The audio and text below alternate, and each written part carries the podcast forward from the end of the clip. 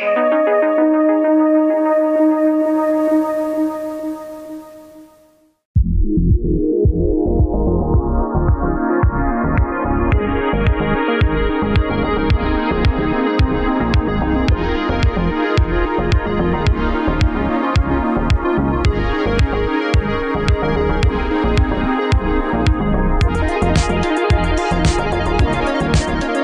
So here I have Dr. Manisha Sinha. She is the Draper Chair of History at the University of Connecticut. She also was the 2022 awardee of the Guggenheim Memorial Fellowship. How are you today, Dr. Sinha? I'm good. Thank you for having me. Last year, we literally had our conversation on the day that Kyle Rittenhouse was let off for the murders that he carried out in Wisconsin. And it was very disturbing to see that yet again a modern day lynching was essentially being excused and the kind of rhetoric that was used around it especially by people like Tucker Carlson was that mm-hmm. he, this gentleman had a gun they're lawfully allowed to have these weapons in Heller versus District of Columbia, even Antonin Scalia states that people do not have a right to any weapon, but they do, in that case, have a right to a handgun. And so that has really been expanded upon and pounced on and exploited by Republicans across the country since that ruling to expand the ownership of weapons to really any weapon possible. And so in places like Texas, you have the illegality of certain substances like LSD, uh, you know, marijuana, anything along those lines, which I would classify under freedom of expression and freedom of thought. And also, they have restrictions on things like being able to terminate a pregnancy, but they virtually have no restrictions, even over the objections of their own police force when it comes to permits for weapons. I really kept thinking, especially as Waukesha occurred last year, that mm-hmm. the country is sort of in a, a tailspin, not necessarily downward, though I think that is the general feeling. But I think it's it's more of sort of yin and yang chasing one another. When you have in a society embedded within it this idea that weapons are an acceptable means of communication, an acceptable means of defending oneself. I'll put it that way. Once they're a part of culture, you enter in a part of politics where talking really is no longer an option. When people are getting desperate, and how we discussed last time, the structure of the US government is to protect the, as James Madison would put it, the minority of the opulent against the majority. When it's structured around the minority and it keeping power, and there being such a radical minority in the United States, based around this jingoism and also when it comes to weapons, and you also tie in the great replacement theory, which is this theory that somehow Western elites are looking to replace white people with immigrants and black people and others. And you hear it all the time on Tucker Carlson and other shows. And of course, the reason why I mention Tucker is because he has the most popular show on cable, period, in that time slot. Certainly the most popular quote unquote news show in that time slot.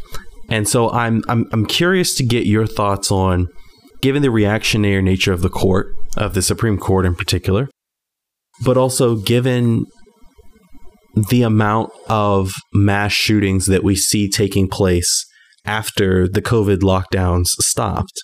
And we have this continuing rise in racism and vitriol. What role do you think that weapons have in sort of hemming in the left, in particular in light of January 6th, whereby people like AOC. We didn't hear from her for almost a day or so. And and they specifically went looking for Chuck Schumer, AOC, and Nancy Pelosi, went to their offices first. What do you see as the role of weapons in hemming in people of color and the expansion of democracy?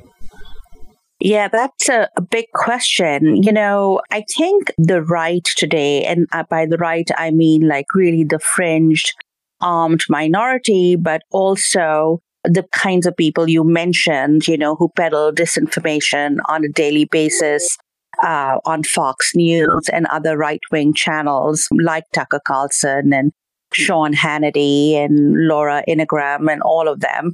I think the problem is that they have weaponized, literally and figuratively, certain ideas to appeal to their base, and that they traffic in both historical disinformation and political disinformation for now. So, for instance, this notion that somehow they have the right to bear arms and that that is completely unlimited, which is now being agreed to by a very right wing Supreme Court today is absolutely wrong. All constitutional historians, lawyers will clearly tell you that the Second Amendment to the United States Constitution uh, came about because in the early days of the Republic, we did not have a standing army. So, for the defense of the nation, you needed to be able to call out all armed adult men to defend the country. And that this right was to be regulated, as the Second Amendment clearly says, by the government. And indeed, the right to bear arms has been regulated by the government. Today, we don't need an armed adult majority because we have a standing army, a professional army. So it's it's really ahistorical the way they have weaponized the United States Constitution.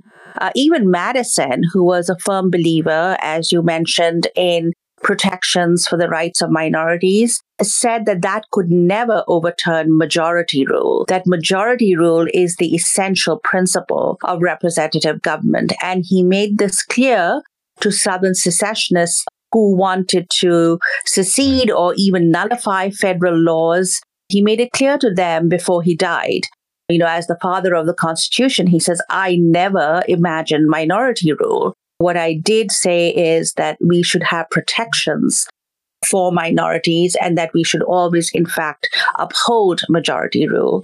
So, on the one hand, people on the right have really trafficked in all kinds of disinformation in order to enact their violent politics. And you're right, the people who are most violent today are these fringe right wing, neo Nazi, neo Confederate uh, groups uh, that are in love with their guns uh, and are extremely violent. And, and some of them act on these kind of racist and misogynist views that are being peddled by people like Tucker Carlson and company on Fox News. You mentioned uh, Kyle Rittenhouse was the guy who got away with murder, literally, and who now whines about having a bad reputation. You know, what he did was absolutely wrong. His lawyers put up a defense that he was defending himself. In fact, he invaded a community, came armed, and came with ill intent and ended up murdering people. And the people who responded to him were trying to defend themselves. So I think it is it is really a travesty of justice that he walks free today after doing that and that other people might be tempted to emulate him. The left usually in this country when they protest tend to have the kinds of protests that was galvanized by the movement for black lives after the blatant murder of George Floyd. They tend to protest and a lot of people on the right, including Trump, try to equate both sides. You know, they're good people on both sides, or try to equate protests, peaceful protests, by people protesting a particular injustice, which they have a perfect right to do under the Bill of Rights. We have the freedom of speech and press and assembly. To equate that with this kind of right wing violent invasions like we saw in Charlottesville that resulted, you know, in the death of Heather Heyer, progressive woman who was out there uh, protesting these awful monuments to white supremacy, which is what the Confederate statues are all about. So, you know, it's, it's, it's really this kind of both sidism that people on the right do that completely muddies the issues. And they do it purposely because they have perfected Goebbels level propaganda and misinformation and lying. And often they project onto the left what they are trying to do which is in fact to to overthrow the republic, to give oxygen to to these right wing armed crazy lunatics, to dress that up in some sort of constitutional legitimacy. Now we have really unhinged right wing lawyers in the Supreme Court, right? The people who were deemed unfit to be even appointed to the Supreme Court who are there and who also peddle in a level of misinformation, maybe not as bad as Tucker Carlson, but if you read Samuel Alito's opinions, you would think we are back in the Middle Ages because that's where he gets his legal jurisprudence from, not even from our Constitution and our constitutionally protected rights. So yes, there's a lot of this going on. And I think it is discernible pattern to actually weaponize resentment, racial resentment, weaponize misogyny, weaponize nativism. And that's their path to power. And, and they're doing it by sowing divisions, whether it's racial or based on gender or any other argument that they can think of. And what's shocking is that in order to do this, they are unearthing some of the worst scientific racist, social Darwinists, authoritarians from the early 20th century. We thought that those kinds of people had been defeated with the fall of Nazism and fascism in the Second World War. But now we see the global rise of authoritarianism, and a lot of these people are connected to that global trend. These are the people who are saying, you know, we are with Putin's Russia rather than the United States of America. So there are no patriots. And in fact, if they do have antecedents in American history, it is Southern slaveholders who committed treason, attempted to destroy the Republic rather than accept the results of a presidential, a democratic presidential election. That also sounds somewhat familiar today. It really does. And and I think that really branches well into this next bit, which is the call by Rick Santorum in particular a few months ago at ALEC, which is essentially a corporate board whereby they come up with, they claim to be nonpartisan, but they come up with generally right wing anti labor legislation. And as of late, they've come up with a lot of anti democratic legislation. And he states in his speech, he says, You take this grenade and you pull the pin, you've got a live piece of ammo in your hands. He said, If 34 states, if every Republican legislator votes for this, we have a constitutional convention. Now, a few years ago, when it came to Barack Obama's administration, they very nearly did have enough states to be able to pass constitutional amendments absent the president. Given their continued minority rule. So in the case of 2000, right, George W. Mm-hmm. Bush did not win the majority mm-hmm. of the votes in the country, and he did not win the electoral college. Lawyers like Brett Kavanaugh, who were rewarded decades later by Donald Trump with a Supreme Court appointment for being a loyal soldier and getting Republicans into power, they argued to the Supreme Court, and the Supreme Court listened because of the majority that Ronald Reagan and George H.W. Bush were able to appoint they gave the presidency to George W. Bush. And then also in 2016, they lost the popular vote by a mile and won the Electoral College. It mm-hmm. seems that the minority view of the United States continues to be put front and center within government. And the terrors that the George W. Bush administration implemented, the Iraq War, the Afghanistan War, the spying apparatus within the NSA and CIA, FBI, and then on top of that, the reactionary tax cuts that he implemented. Many bad things happened just within the first term, almost nearly exclusively happened within the first term of the George W. Bush administration.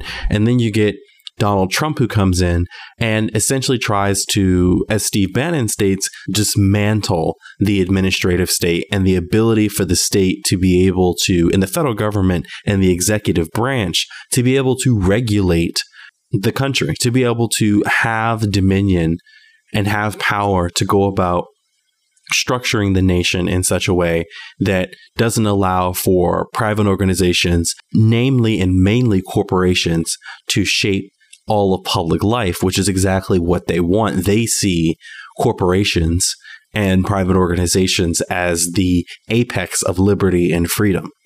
I would posit mm-hmm. that they are the antithesis of liberty and freedom because of their top down authoritarian organizations based on nothing more than money. This move by what is a minority of the country, and we often note this when it comes to the Senate, right? The people who represent 50 Senate seats in the case of Democrats represent some 30 million more people if not more, than Republicans do.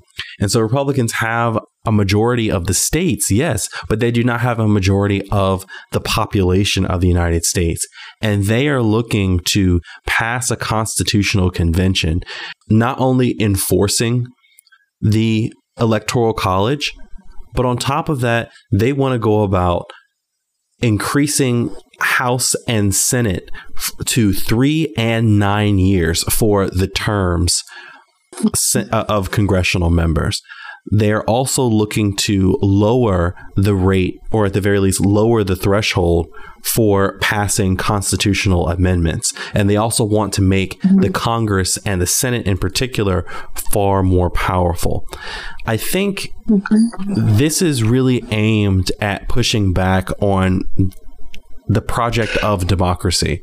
And it seems that the slaveholders decided not to go in this direction they decided not to push for a constitutional convention because they thought knew that they would lose. At that time, they were a minority of the states and a minority of the population of the country, but they chose not to go that route. They chose to do civil war. Now their descendants are looking to use a constitutional convention to essentially destroy the American Republic. They're looking to mm-hmm. completely rewrite the American Constitution without the need of any popular vote. They're just looking to do it through a state based constitutional convention, which has never been done before. And the last time that it was done in the United States was under the Articles of Confederation, and it was meant to amend it but as Lee Carter pointed out to me, instead of amending the Articles of Confederation, they just threw it out entirely.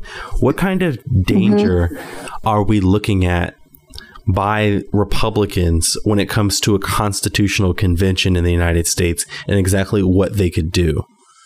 Well, it's somewhat ironic that they are even, or people like Rick Santorum and his little group are even thinking of a constitutional convention and amendments and to change the constitution drastically when uh, they claim to venerate the original constitution and they claim to have superpowers that allows them special access into the original intent of the founding fathers in the 18th century. Most historians and constitutional theorists and lawyers at least those who are not completely identified with the right like jonathan turley have completely uh, disregarded those ideas, right? They they think it's it's ahistorical and it, it is based on a very thin understanding of both history and the U.S. Constitution. You know, it is a high bar to amend the U.S. Constitution. You need two thirds of both the houses of Congress and three fourths of the states so I doubt that they will, in fact, be ever be able to to wing that. What you do see them, and here you hit the nail on the head, is employ a whole series of anti-democratic measures in order to dilute or to work directly against uh, democracy. Right. Uh, we know that they have been trying for the longest time and have succeeded in suppressing voters and have passed a slew of voter suppression laws because they don't want people to vote, right? They want to stay in power. And much of what they stand for, they know is highly unpopular. So they create these false flag political and cultural issues in order to, to appeal to people's worst instincts and to get votes. So it's it's a multi-pronged strategy, anti-democratic strategy based on voter suppression, which again, thanks to the Supreme Court, they completely whittled down the Voting Rights Act of 1965 in, in Shelby versus Holder, which has given the green light to, to red states to pass a slew of voter suppression laws. Mississippi recently upheld an 1890 voting law that disfranchised black men and was clearly based on, you know, Jim Crow ideas of how our country should work, right? So this is the extent to which they're willing to go. Besides that, the, the acute partisan gerrymandering, which is nowhere in the Constitution, is something that they have done also. Anything to weaken the vote, anything to weaken the voice and the will of the people. Now, there are certain sort of very complicated systems that our original constitution put into place to form representative government, right? And we have come a long way from that. So, for instance, the Senate, which is a rather, you know, it is, it's like a rotten borough from the English, old English parliamentarian system because it gives more power to a handful of people in thinly populated states to well populated states compared to well populated states like California or New York. I mean, Washington, D.C doesn't have statehood, but it has more people than many of these far western states. So the Senate already is giving land rather than people representation. And, you know, did the founding fathers initially visualize that when you just had 13 states and where the notion of giving equal, equal representation to states is very different?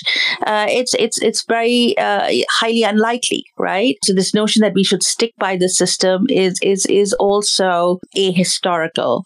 Um, I would say that, you know, we have changed a lot of things. We made elections to the Senate of senators direct elections. That was a progressive era constitutional amendment rather than have state legislatures choose their senators, right? The other thing that is badly in need of reform, of course, is our process of electing a president. In fact, that process was so badly written in the Constitution that with Jefferson's election, they had to pass a constitutional amendment that made clear who would be a president and who would be vice president. They've had to clarify that, and there have been numerous proposals to get rid of the Electoral College because it's such an arcane system. And there have been times where we have nearly succeeded in doing that during Reconstruction there were numerous proposals to make elections of the president direct. Even Andrew Jackson, you know, the great champion of the white man's democracy, uh, wanted elections of the president to be direct and to completely get rid of the electoral college so that you would not have bad faith actors either at the state or national level who would be able to overturn the elections, which is exactly what Trump and his minions tried before January 6th, right?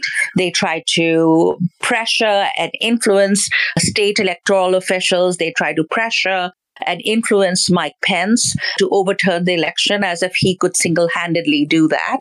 Um, you know, that even somebody who is as spineless as Mike Pence refused to do that. You know, so it's, it's really important for us to know that the process of electing a president in the United States is very convoluted and nothing is written in stone because, you know, we've changed so much, even in terms of our electorate. You know, we began with only property men can vote, right? During the Jacksonian era, mostly, not only, but mostly adult white men voted. And by Reconstruction, black men got the right to vote, and finally, women got the right to vote. And in the 1960s, we overthrew racial apartheid in the South that disfranchised all black people. So we've come a long way in terms of the progress of democracy, but there's nothing inevitable about this, as you have can plainly, plainly see you know, that we have constantly had to have a huge struggle, a huge contestation. I mean, with the Civil War, with more Americans dying than all Americans uh, casualties in all wars subsequently, including the first, Second World War, Vietnam War, the Korean War. So it's really important for us to remember that these were the results of huge struggles, political struggles, and, and that is something that we need to continue uh, doing today. Um, you mentioned the powers of, of corporations. And, you know, I liken it to what the slaveholders had before the Civil War. With the Three Fifths Clause, they had all this added representation in uh, the federal government, in the Supreme Court, in Congress, dominating the presidency. You know, the corporations have that with all these awful, again, decisions by the Supreme Court, like Citizens United, uh, that allows dark money to flow into electoral campaigns. And it's a real struggle. You will find Democrats are co- constantly trying to raise money because you have these uh, millionaires like billionaires like Peter Thiel, who is a total fascist and who actually funds right wing candidates and authoritarianism in this country at all levels. You have a lot of bad actors, bad corporate actors like that. The rest go along because they just don't want to pay taxes and they don't want to be regulated and they don't want to give their workers a living wage for all kinds of reasons. Um, so you do have, I think, a struggle today between big business, Wall Street, corporations, and democracy. The only people, the only entity that can rein in these huge multinational corporations is the federal government. That's the only place where we can have citizens' rights protected, labor protected, consumers protected. We've learned that since the age of you know, the Gilded Age, the era of rapacious capitalism.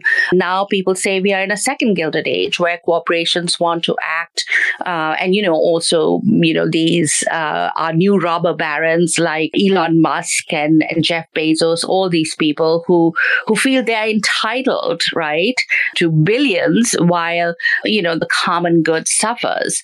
And I think it's really important for us today to understand that these people are basically acting according to their short term class interests. They're not interested in the long term viability of American democracy or even something that government is there for, which is to, to raise the standard of living of all its citizens, right? Um, right. You know, they, they have a bit of a free for all here. Now, it is being reversed now, but our, our hold on power is 10 years. And I think it's really important for the left to understand that. Many times we are very critical of our own moderate allies uh, and not seeing the real enemy, which is, in fact, a weaponized right wing, completely fascist party, which is the Republican Party today, which seems to be completely beholden to upholding one man and his craziness and to encouraging racist divisions, encouraging all kinds of cruelty towards minorities, towards immigrants, towards others. So they, they don't even make the pretense anymore. It's no longer dog whistles. It's all open. The Republican Party has not won the popular vote for the presidency for the longest time, right? They haven't since since Reagan, probably. The second election of George W. Bush, maybe yes, after the bump from 9-11, but they haven't won the popular vote. And so they, they really now openly want to challenge democracy, they want to challenge elections, the very mainstream kind of rights and processes that we took for granted. And I really think it's important for people on the left to really get together with all right minded people and make sure that they are never trusted with political power. And it's difficult to do that with all the voter suppression, the gerrymandering, and with corporate interests mostly arrayed against the Democrats, mainly because they're just looking at the at the bottom line all the time, and that's it. You know, so it's it's it's really important for the vast majority of American citizens to kind of get together, and it's the only way to to prevent these people from completely ruining the country, making us completely go back in terms of all these hard fought for rights that we have won in the late 20th century. Absolutely. And I'm going to push back kind of gently on that, on that notion of, of, fighting back against some of the more moderate, is what we'd call them, Democrats. I would call them corrupt or right wing Democrats, especially in the case of people like Joe Manchin in the Senate, even though you did state, and I think, and I would agree with that 100% about the Senate is sort of this old, corporeal, leftover corpse that is mm-hmm. a part of our functioning government as a result of our inheritance of the United Kingdom parliamentary system in its form over there as the House of Lords, which has largely been curtailed. But I, I, I wanted to sort of I wanted to sort of dissect that a little bit because you also stated that there were many pushes by Republicans, in particular radical Republicans, after the Civil War during Reconstruction to expand the power of the popular vote and to directly elect presidents. And even at that time, the passage of something like the 17th Amendment when it comes to the direct election of senators hadn't quite been able to pass the, the threshold as of yet for viability for the political class in the United States. But, and I also wanted to tie in a bit about your statement about corporations sort of going along to get along for their liberties when it comes to advertising, when it comes to being able to make as much money as they want and being able to hold on to it as much as they want.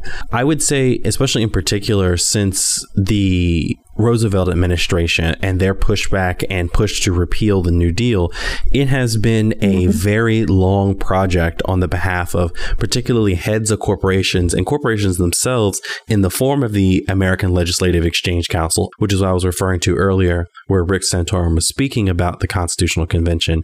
It's this mm-hmm. pushback against social democratic society. It's this pushback against any need to care about those in society who are producing for capital, even those, and especially those who are not producing for capital, who are not making a return on investment. And I think someone that we're both familiar with, which is Dr. Anthony Michael Kreis, he mm-hmm. has often referenced the 1868 South Carolina legislature and how it was majority black. Its constitution had been rewritten in such a way that it was far more democratic and in many ways had become a model for mm-hmm. Reconstruction politics, but how it was fought back against so hard by Northern capitalists who simply at that point weren't looking, or at least were no longer looking to defeat a countervailing force to them, or at least a, an economic competitor in the form of slavery, because they were ready to overcome that they were very much so hemmed in by the northern capitalists. This democratic revolution in the form of radical Republicans, 13th, 14th, and 15th Amendment, along with a lot of the progressive economic laws they were looking to put into place when it comes to free labor, you see in the court system within the 1870s, 1880s, essentially the 14th and 15th, particularly the 14th Amendment, isn't really for people, it's for corporations. And so I am curious to your analysis or at least your opinion on what would you see as an effective pushback to defeating those corporate forces in the form of people like not just Republicans, which are so obvious and so brazen in their corruption and in their inspiration for their ideals, but people like Joe Manchin, who said out loud, you know, if John Thune was the leader of the Republicans in the Senate, I'd be a Republican. And Kyrsten Sinema, who just on a regular basis refuses to do anything that would even be nominally called progressive or even anything that's just in the Biden agenda, things like Build Back Better. What would your opinion be to push back on that corporate force, on those corporate forces within the Democratic and Republican Party, seeing how seeing how long their legacy is and how deeply entrenched they are in our past and our politics. Yeah, so I would actually agree with you when it comes to describing somebody like Joe Manchin or Kyrsten Sinema, who are Democrats. Uh, uh, for what reason? you don't know. Manchin represents a deeply red state, yet he's still a Democrat. But I will give Manchin his due in in terms of you know he he whittled down some of the provisions of the Inflation Reduction Act because he represents the fossil fuel industry, because he comes from a deep red state. You wonder why he's a Democrat and not a Republican. But in a way, it's at least we have uh, the committee offices, etc., to the fact that he's a Democrat, right?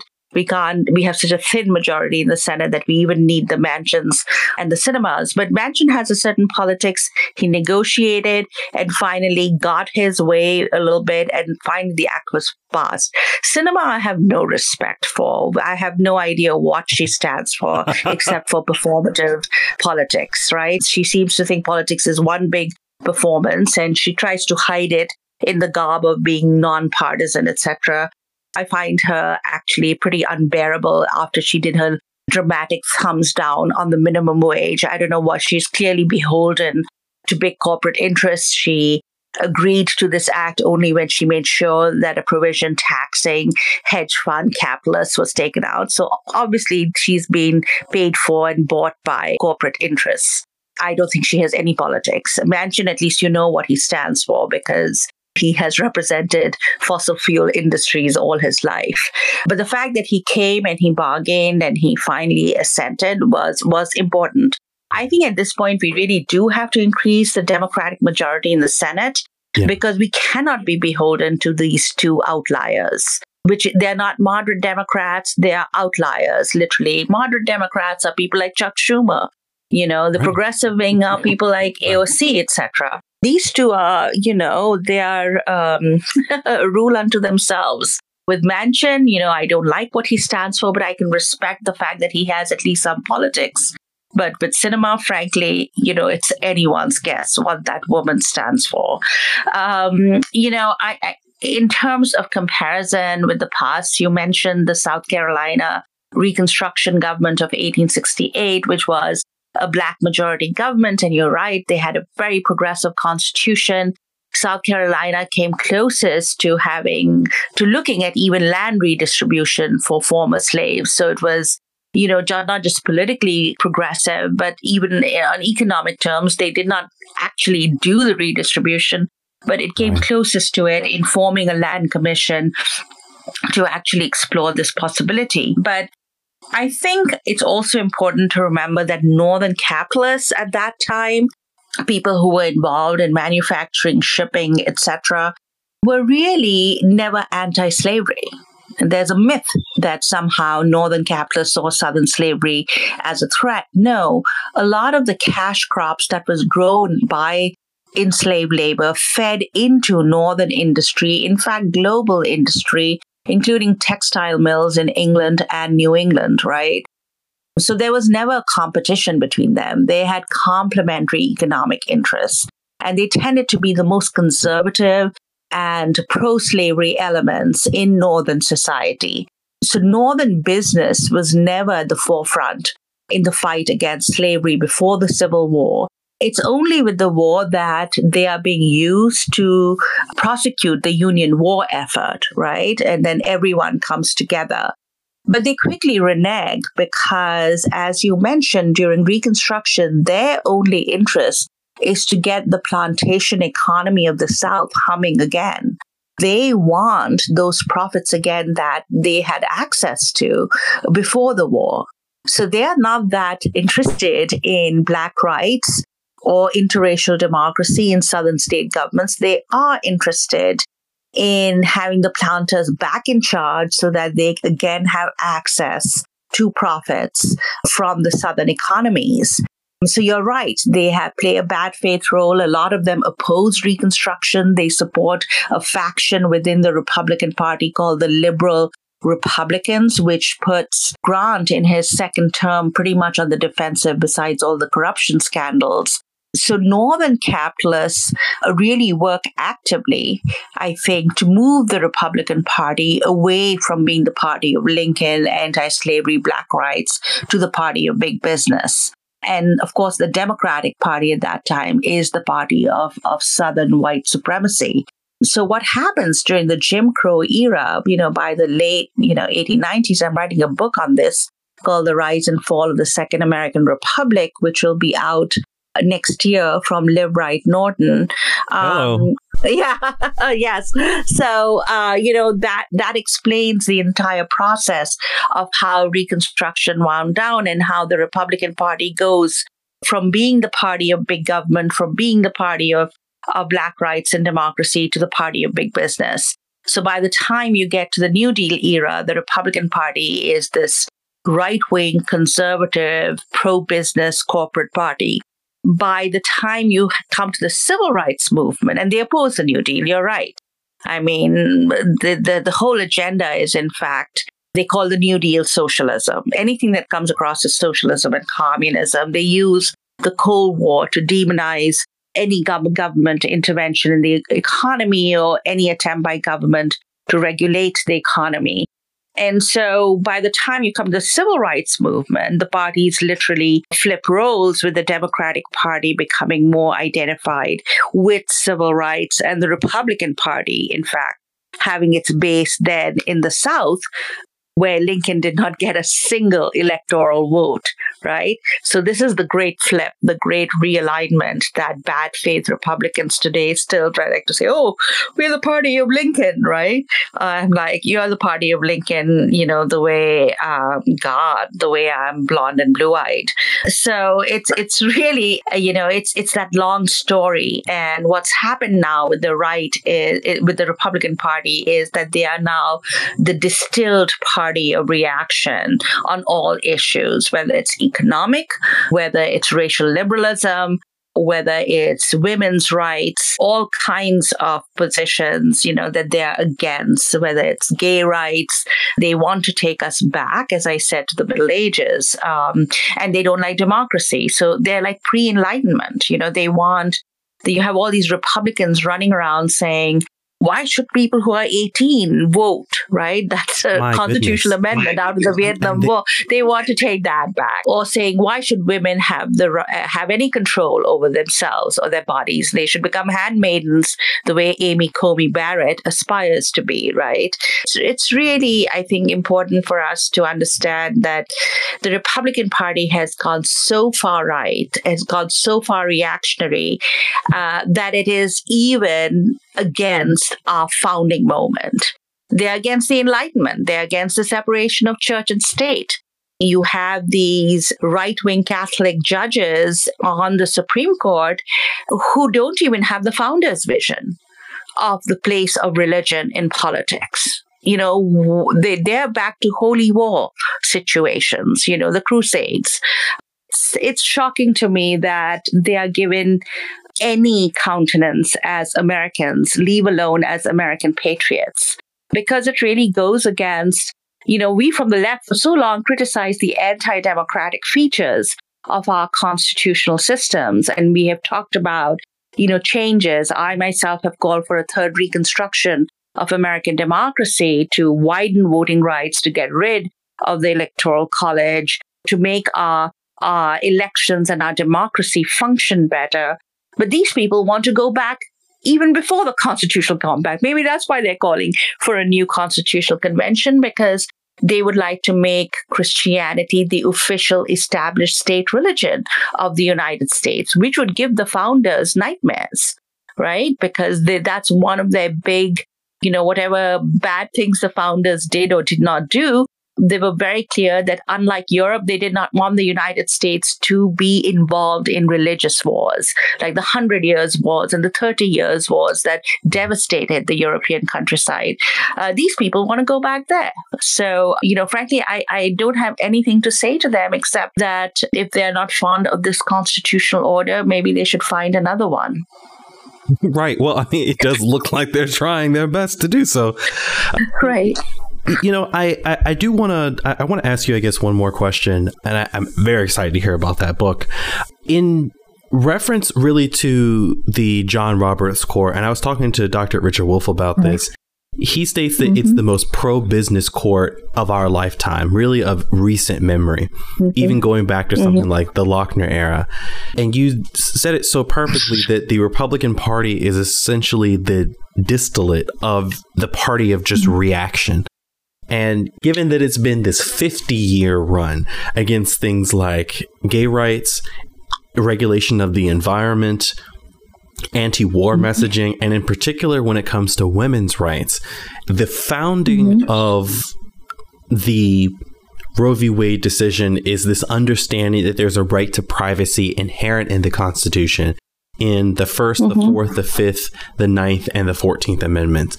And they mm-hmm. reference that in their opinion to overturn Roe and to uphold the Mississippi abortion ban with 6 3 with Roberts voting mm-hmm. for, but to overturn Roe v. Wade was a 5 4 decision. Just like Sotomayor stated, the court has always hated that ruling and now that they have the majority to overturn it they did just that that's as simple as it was and we knew that throughout the confirmation hearings of Amy Coney Barrett, Neil Gorsuch, Brett Kavanaugh, that no matter really what they said, even people like Alito, no matter really what they said, they were looking to overturn Roe v. Wade. That was very clear. They are all Federalist Society members, which is this very fringe reactionary uh, mm-hmm. judicial group it, it, it's fascinating to me to see their reaction finally being able to achieve what they want. And from what we can tell in votes like Kansas, in a very, what we would call a deep red state, even though they have a Democratic governor, and, and that's due to a lot of the corruption in their own political system and, and the fact there was a three way governor. Mm-hmm in Kansas, just like Dr. Wolff noted, this is a state that voted for Donald Trump over some 20 some odd points, 30 some odd points. And now they've voted 18 points in favor of maintaining their constitutional right under the state constitution to abortion, to the ability to maintain control over one's body, not even necessarily for the sake of that right. But when you put on the ballot, you can allow the state legislature to determine what you can do with your body or you can keep your current rights, mm-hmm. people choose to keep their current rights. So I, yes, I, absolutely. Yeah, and, and so I'm curious, given their reactionary nature, especially with Dr. Ewing, I want to get in on this because I read a book a few years ago by Ned and Constance Sublette, which is The American Slave Coast. And it goes into detail, chapter after chapter, of how the womb, when it comes to slavery, is considered capital. It's considered mm-hmm. a, an ability to be able to expand slavery, to be able to borrow against, and to mm-hmm. expand the plantation economy. What corollaries do you see to the capitalization of the womb and also now this Republican, somewhat corporate push against women's rights and their success in being able to overturn Roe v. Wade. The similarities between those two is something I was really interested in interrogating. What is your analysis on that? Yeah, so, you know, you're right that the right to privacy is something that actually comes from the 14th Amendment which establish equal protection under the law for everyone, regardless of race or previous condition of servitude. And this equal protection of the law, the, the, the writers of the 14th Amendment, the Republicans, the radicals and moderates who wrote the 14th Amendment, people like um, John Bingham, who was a moderate Republican actually, and who, who came up with the term Bill of Rights. You know, before that, the first 10 amendments weren't even known as the Bill of Rights, and he wanted to nationalize the Bill of Rights. He made it clear that they were purposely using expansive egalitarian language in order that rights may be extended to groups that are not even imagined by the framers of the 14th Amendment. And that's why the 14th Amendment became so important to expand women's rights, right to privacy, to expand equality before the law, regardless of sex, to expand gay rights and to establish gay marriage. All these rights that people like Alito and Thomas want to undo, Clarence Thomas, whose wife is busily plotting against the United States government, right? These are the rights that come from the 14th Amendment. And I think it's very important for us to remember that. Now, somebody like Roberts is is interesting. Uh, you know, he is very mainstream uh, Republican in the sense that he's happy to whittle away voting rights, as he did in Shelby versus Holder. He is happy to give corporate corporations and big money the status of free speech which he did in Citizens United. Um, you know, and and we know that you know the Fourteenth Amendment itself was misused to protect the rights of corporations in the Lochner era in the early 20th century. But this notion of rights of corporations superseding the rights of citizens is, is there. There is a precedent, and judicial precedent going back to the Gilded Age, going back to the turn of the century, of the turn of the 19th to the 20th century. And Roberts is interesting because he's very much cut from that kind of conservatism but he draws the line on certain things clearly. He draws the line on overthrowing elections, it seems. He draws the line on on Roe v. Wade on women's rights because he thinks that's established precedent, both with Roe and subsequent Supreme Court decisions on Roe. He he does so he drew the line on Obamacare, on certain aspects of Obamacare.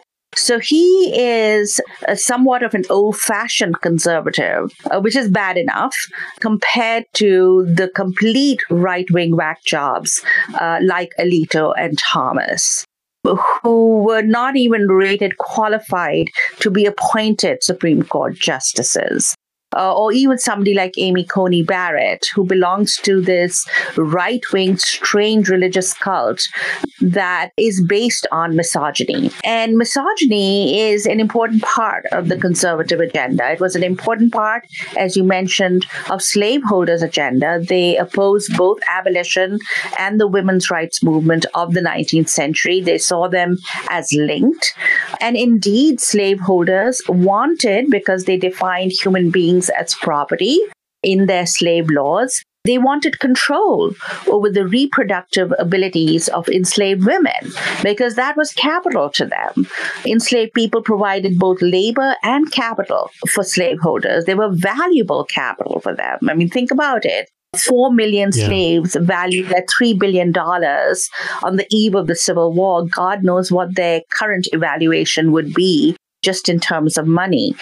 There's a great book on this, on linking control over enslaved women's reproductive abilities to the growth of capitalism, especially slave labor based capitalism. It's Jennifer Morgan's new book, Reckoning with Slavery. You know, historians of slavery have, have known this and have now developed ways of looking at this. So you know the the Dobbs decision affects all women badly.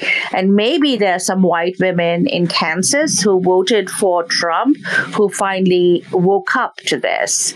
I would say it also generates new voters. We know ever since Dobbs that women have outpaced men in registering to vote. We have always talked about the gender gap in voting, and it's going to only grow with this with the Dobbs decision, right? And you know, if you think of also Thomas, what Thomas said in his concurring opinion, he says, okay, this opens the way for us then to get rid of all these other Supreme Court decisions, including decisions on contraception, and decisions on gay marriage. Um, it's interesting that he didn't mention interracial marriage. I think that hits too close to home for him. But you know, um, it's it's it's clear that they have this concerted right wing agenda, which might even be to the right of the Federalist Society, which is hard again to imagine. So it's it's it's really important that we see how this monster, this completely right wing authoritarian monster, has been birthed by by old fashioned conservatism. And it would be interesting for me to see when Roberts chooses to vote with the right wing majority in the Supreme Court, which will he knows completely delegitimize the Supreme Court if it hasn't done so already, or when he will choose to vote with the minority, the liberal minority. But at this point, I think the Supreme Court itself seems to be, the majority at least, seems to be at war with American democracy. And when they tried to do that last time during the New Deal era, FDR said he would send them packing, and we will need a strong response if they continue down this path. Yeah, we really do because the Supreme Court is one of the most, if not the most, anti democratic institution in the American federal government. There is no way to directly elect them or even hold them accountable directly by the public in any way. The only way that that can be done is through impeachment by the Senate or, at the very least, expansion of the court, or as I've advocated, shrinking of the court by four justices yeah. Mm-hmm. by the Congress or limiting of its jurisdiction. But, you know, the, the problem in all this is that the court has determined that it has the right in Marbury versus Madison to determine what's constitutional. And within the Constitution inherent, the Congress has the power to limit the court's jurisdiction and determine its size. And depending on the Congress's actions, the Supreme Court could simply say that it's unconstitutional regardless of its constitutionality, clearly what it reads. And then there's a legitimacy, I mean, of course, there's already a legitimacy crisis within the court, but then there's a, a, a real constitutional crisis there of two branches of government that are in contradiction, that are in conflict with one another, that are seemingly unable to, to come to an agreement. I really do appreciate your time, Dr. Sinha. I am really, I'm really excited to, to hear more about your project going forward. I'm very happy to to have spoken with you. I, it's always great talking with you. I really enjoyed your books. I enjoy and look forward to reading your next one. Gave us a little bit of a preview, but if you'd like to say a little bit more about it, I'm totally open to hearing about it. if you'd like to talk more about it now, uh, but it was an absolute pleasure to have you on. Thank you so much. Thank you for having me. Yes, so this a new book on Reconstruction pays as much attention to the attacks on Reconstruction and its unwinding uh, as it does to Reconstruction itself. Because I, I think we can see today how hard fought for rights can be easily lost. So uh, I look at the period from 1877 when the last Reconstruction governments fell in the South to the rise of Jim Crow and black disfranchisement, legal disfranchisement in the South right up to 1900. So it's a little different from most books on, on, on Reconstruction because it connects this later period to the history of Reconstruction, but it also connects it to fights over women's rights, women's suffrage, and the conquest of the West and the dispossession of Plains Indians and how that led to the rise of American empire that is formal empire, overseas empire. So yes, um, you know, that's what the book is about. And I hope it'll be useful, not just to students of American history, but for ordinary American citizens today who are worried about the state of our democracy.